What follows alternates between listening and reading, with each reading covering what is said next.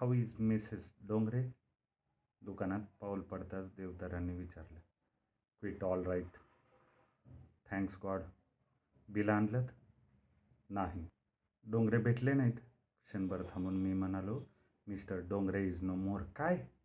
देवदर दचकलेच. बाकीचे सेल्समन एकत्र आले. डोंगरे म्हणजे ते? परवा आतल्या खोलीत रडत होते ते? तेच. कसे गेले? त्याच दिवशी गेले. आपण पाहिलं ते शेवटचं. तिथून औषध घेऊन गेले ते हॉस्पिटलमध्ये. लिफ्टवाल्याशी काहीतरी बाचाबाची झाली. तो अपमान सहन न होऊन तसेच जिने चढायला लागले. तिसऱ्या जिन्यात कोलॅप्स झाले. देवदारांनी विचारलं ते गेले आणि मग म्हातारी? एकदम व्यवस्थित. दोन दिवसापूर्वी त्यांना घरी आणले कोण आहे घरी? एक पुतणे आहे. त्याचीही रजा संपली आहे. तो पुन्हा कोकणात जायचा आहे तिकडे काय करतोय? नाही विचारलं. रात्री दुकान बंद करताना डोंगरे म्हणाले मधून मधून डोंगराच्या म्हातारीला बघत जा जमलं तर. माझ्याही मनात तेच होतं. श्री बोला सरकार. एवन घोटाळा झालाय. हो नाही तो मामोले आहे ना. एवन म्हणते तर. बोल तरी खरी. तुझ्या काही लक्षात नाही आलं? नाही. का? तुम्हाला त्या मनोरमेचा पिरियड अचूक माहीत आणि म्हणजे किरण तू बच्चमजी सोळा दिवस वर गेले आहेत. खरंच? मग? त्या दिवशीच सांगत होते. त्या दिवशीच? त्या दिवशी. आजचं बोल.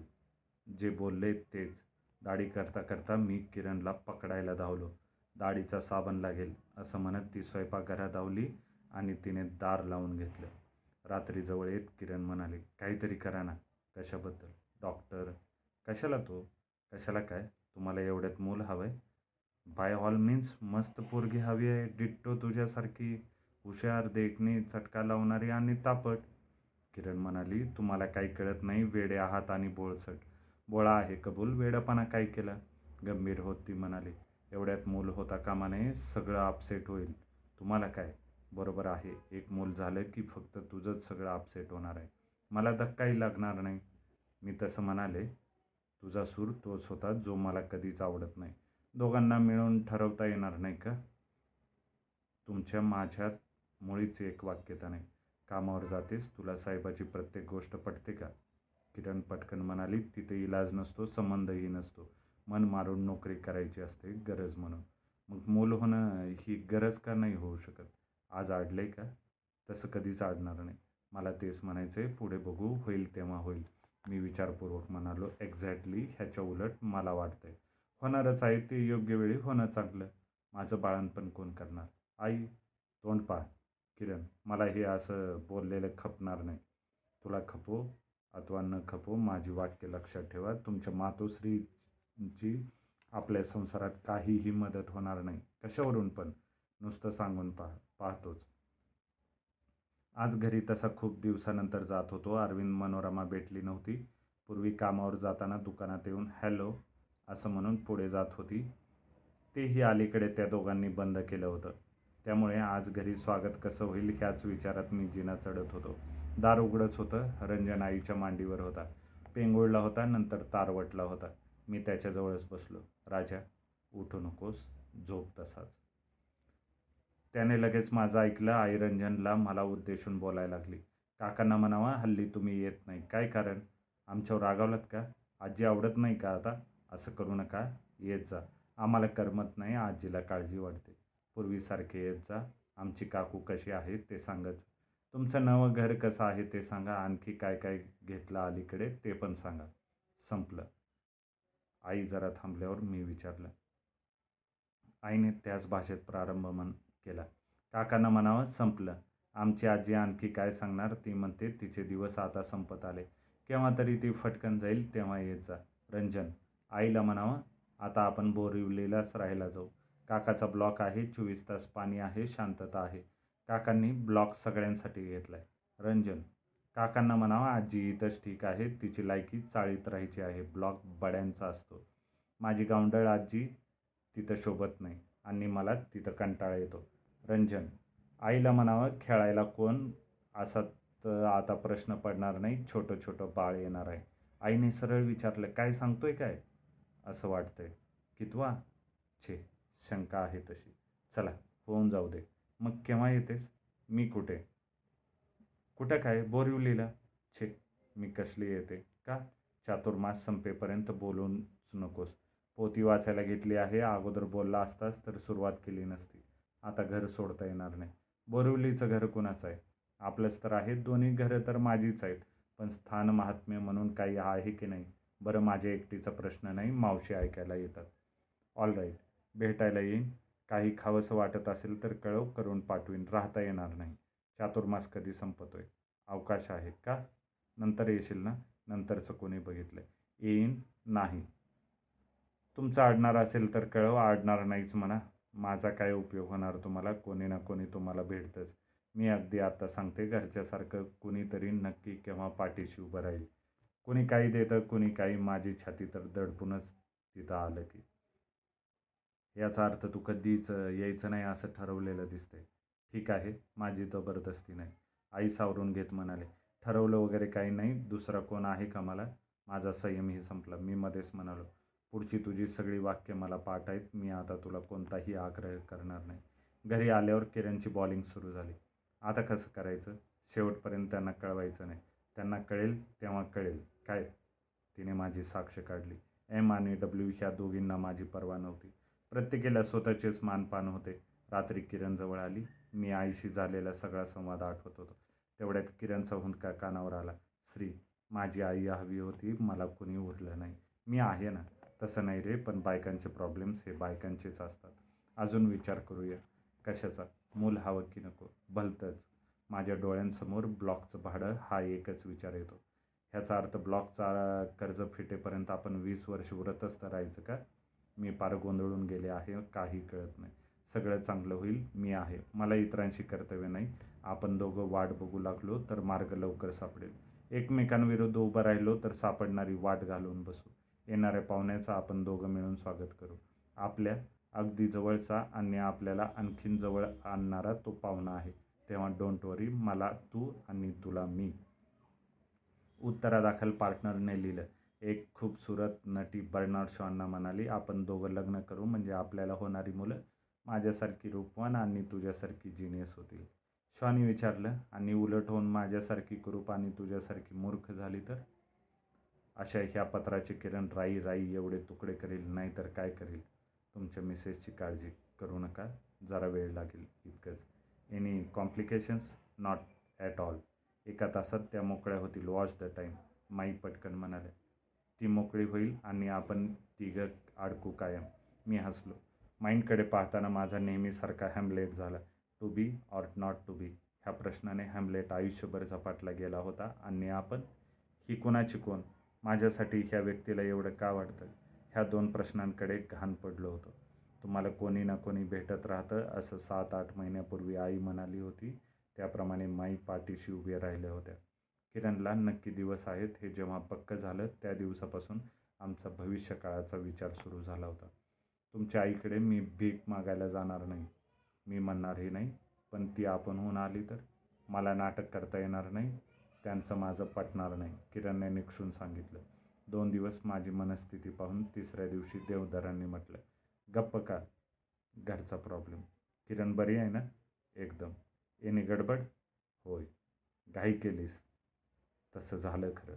केमिस्टच्या दुकानात नोकरी करतोस आणि देवधर किरण त्या दिवशी फार म्हणजे फार निराळ्या मनस्थितीत होती. त्याच्या अगोदर भांडले असेल देवदारांनी वर्मावर बोट ठेवलं. त्याचं हे विधान म्हणजे एरगा पायनरीची गोळीच होती. देवधर तुम्ही पुढचं विचारू नकोस. घरोघरी तेच असतं. आमच्याकडे पाल पाळणा हल्ला अगदी ह्याच पद्धतीने. तू इथं नोकरी करतोस मी तर साक्षात मालक. पण फसणे फसण्याची प्रोसेस हीच. खरं खरं म्हणजे एका अगदी क्षुल्लक कारणावरून बायको बांधली. त्यानंतर आबोला किती दिवस? तब्बल दोन आठवडे तीन दिवस. बोलावी म्हणून नाना प्रकार केले. मी हसलो. का हसलास? बायकांचे काही समज असतात. किरण ही त्याला अपवाद नाही म्हणून हसलो. व्हॉट इज दॅट त्या म्हणतात दिवसभर भांडायचा आणि रात्र स्वार्थ म्हणून जवळ यायचं. देवधर म्हणाले हा समज सर्वत्र आहे.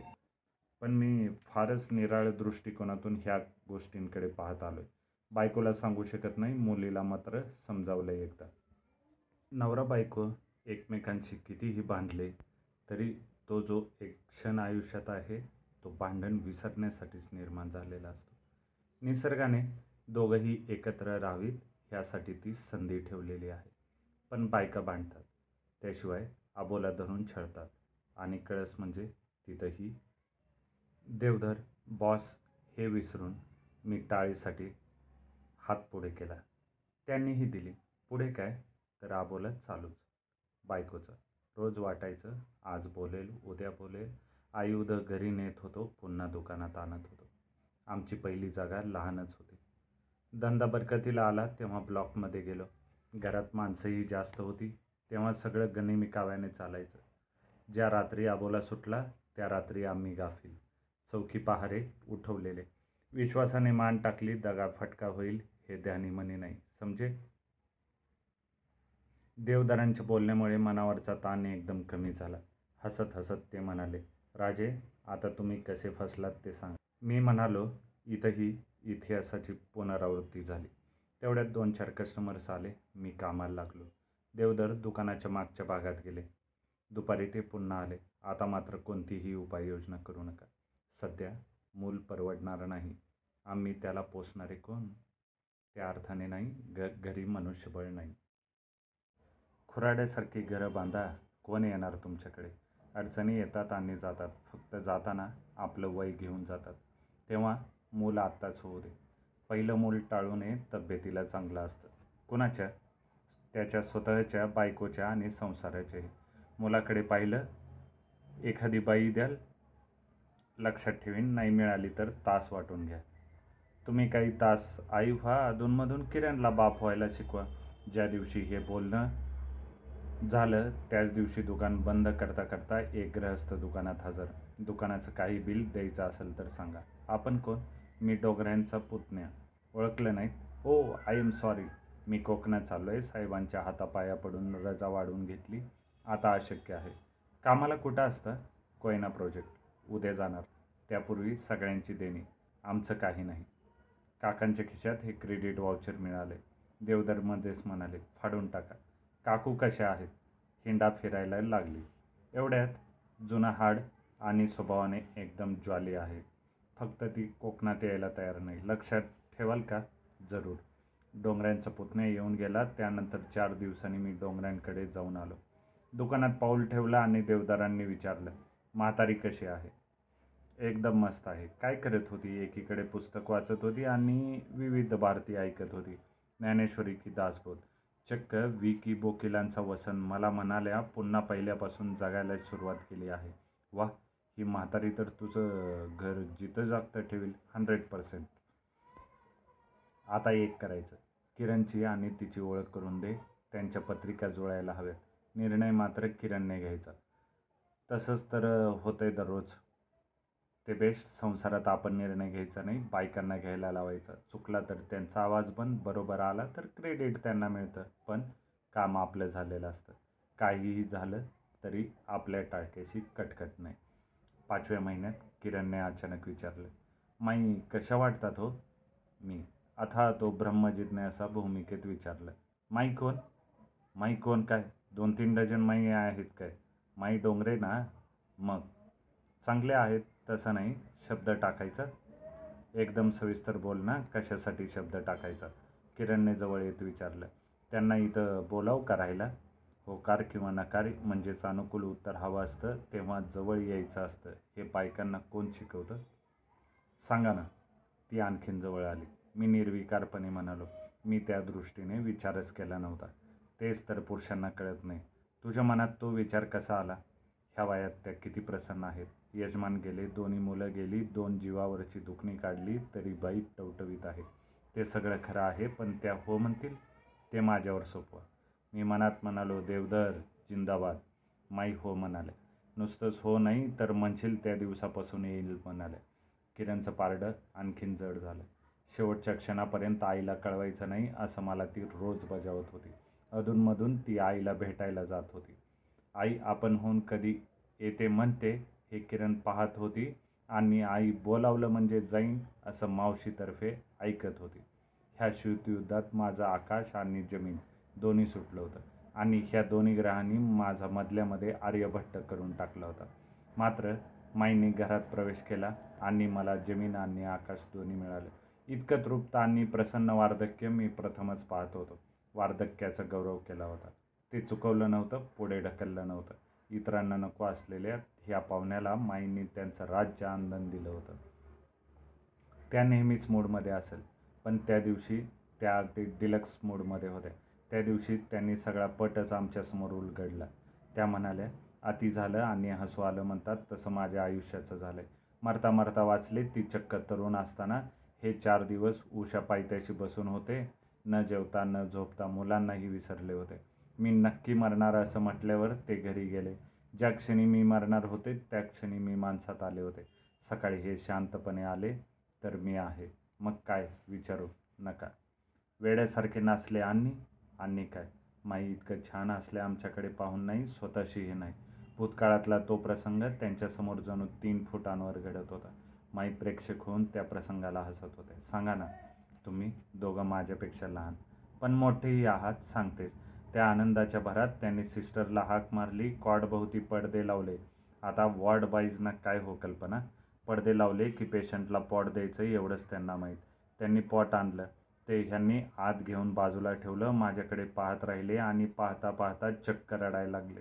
मला मिठी मारली मुखेही घेतले. तोंडाने जप मला तू हवी आहेस. मला तू हवी आहेस. त्या क्षणी ठरवलं. खूप जगायचं. जगले. टुणटुणीत झाले. मग केव्हा तरी त्यांनी विचारलं मी गेले असते तर काय केलं असतं तो? कशी कशी आखणी केली होती हे त्यांनीही मनमोकळेपणाने सांगितले. तेव्हा काही बोलले नाही पण समजून चुकले. कोणाच्याही शिवाय आयुष्यात आखता येतं.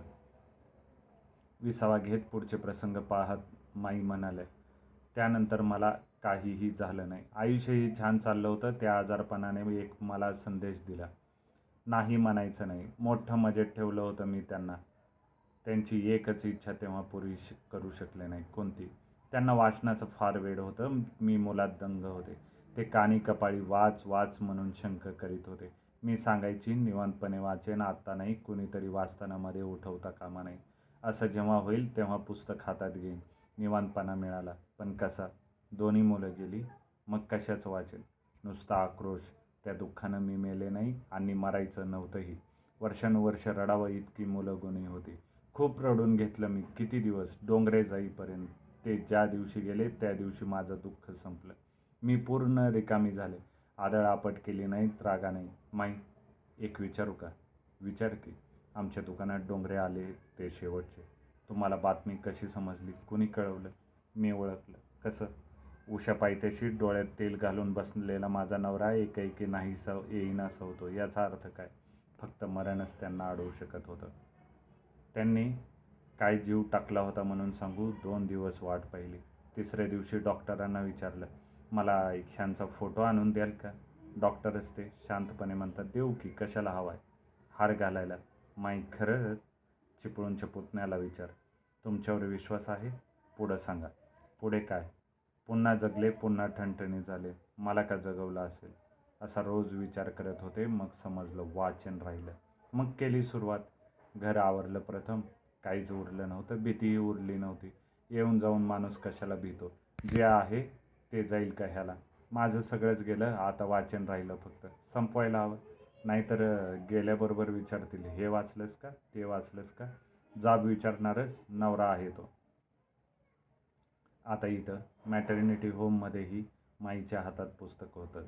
वॉच द टाईम डॉक्टर अचानक आले. मी उभा राहिलो. शेक हँड करीत ते म्हणाले कॉंग्रॅच्युलेशन्स बेबी बॉय मी आत धावलो प्रथम किरणकडे जायचं होतं पण तेवढ्यात समोर सिस्टर तिने एकाच हातावर तिने एवढीशी गाठोडी घेतलेली.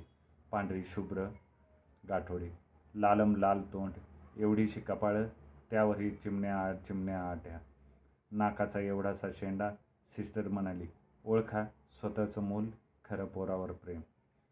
मी अंदाजाने एका मुलाकडे बोट केलं. तिन्ही मुलांना खाली ठेवून सिस्टरने भलत्याच मुलाला माझ्या हातात दिलं. बाबा हरले तुला ओळखलं नाही गट्टी फू कर बाबांशी. त्या जीवाला मी हातात घेतला आणि हरवलो. एवढ्याशा ह्या मेंदूत आता काय चाललं असेल? बापाने आपल्याला घेतले हे त्या जीवाला कळलं असेल का? बाप म्हणजे काय? एक शब्द. शब्द नावाचीच एक गोष्ट आहे ह्याला माहीत आहे का? मी बाप झालो म्हणजे नेम नक्की काय झालं? ह्या पाहुण्याने घरात प्रवेश केला तेव्हा मी कुठं होतो? माईंडचा विचार करीत होतो. हा चिमणा जीव किती लांबून आला असेल? मागच्या जन्मापासून. मागचा जन्म असतो? हा कोण असेल मागच्या जन्मी? प्रकाशाचा वेग सेकंदाला एक लक्ष चौतीस हजार मैल. चौतीस का चोवीस? सूर्यावरून एका किरणाला पृथ्वीवर यायला सात मिनटं लागतात. शाळेतल्या वयाला ह्यातलं काही समजलं? आता ही बाप म्हटल्यावर ह्याला काही समजलं?